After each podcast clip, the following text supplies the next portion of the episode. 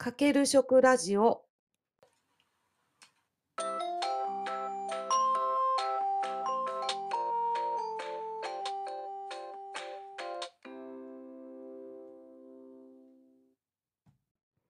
皆さんこんにちは。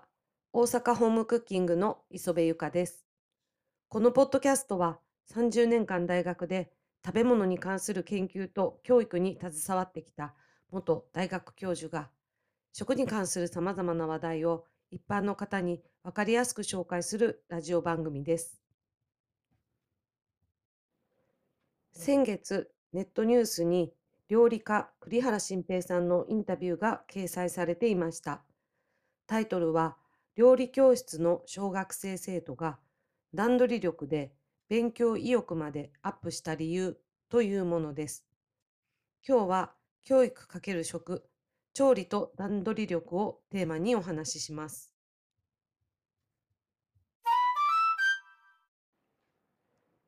栗原心平さんは料理家栗原はるみさんの息子さんです。子ども向けのオンライン料理教室を運営されていて先日子ども向けの料理本も出されています。インタビューでは段取りがうまいことは時間を無駄にしない行動が取れるため得することが多く自由な時間を得ることができると思います。自分自身がそれを実感し子どもたちにもそのきっかけを提供できればと思い料理教室を始めました。段取りの思考回路はプログラミングに似ており物事を建設的に考えることができればと思っています。といった内容を話されていました。実は2014年から18年にかけて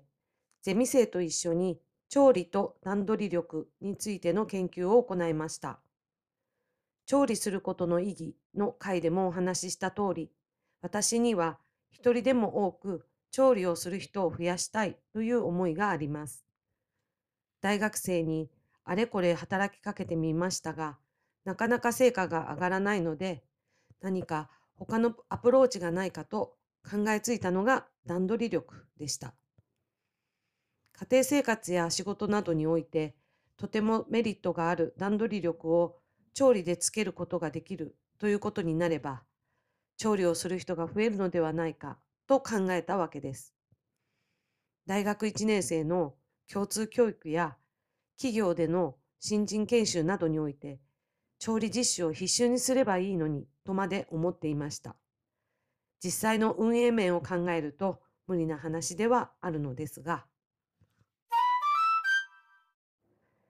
段取りよく調理できるようになると、調理以外のことでも段取りが良くなるという関係性を明らかにしようと研究計画を立てましたが、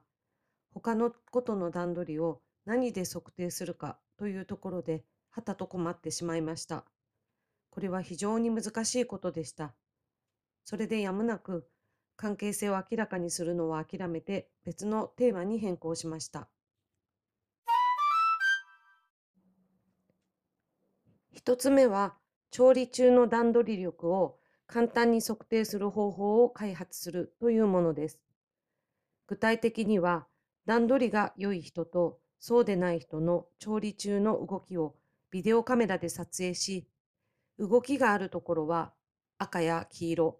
動きがないところは青色に示すという画像処理を施して1枚の絵で示すということをやってみました。この研究には当時三重大学工学部に在籍されていた大山渉先生にご協力いただきました。データ数があまり取れなかったために論文にするところまではいきませんでしたが、段取りの良い人とそうでない人の絵には明らかに違いがありました。この方法を使えば、段取りを上げる学習をする前と後の動画を撮影することで、段取り力が上がったことを示せるのではないかと考えています。また、段取り力が発揮されるのは、複数の献立を同時に作るときです。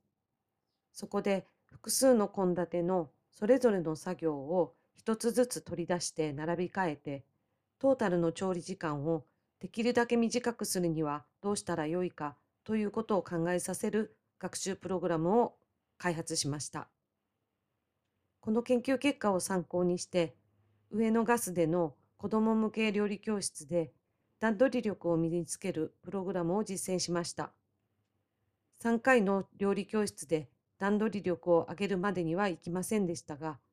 調理には段取りが必要だということは子どもたちに伝わっていたと思います。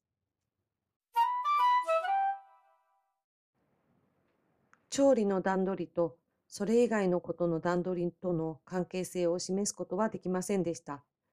しかし、調理という活動が段取りというものを意識させるのに有効なのは明らかです。子供の頃から調理に親しみ、どうやったら効率よく作れるかということを繰り返すと、段取り力は自然に身につくと思います。お子さんにお手伝いをしてもらうときには、次に何をやってと頼むのではなく、次何をしたらいいかなと尋ねてあげてください。今日はこれで終わりです。最後までお聴きいただきありがとうございました。面白かったよ、役に立ったよという方は、チャンネル登録、フォロー、いいねボタンをクリックしていただけると嬉しいです。それでは次回もよろしくお願いします。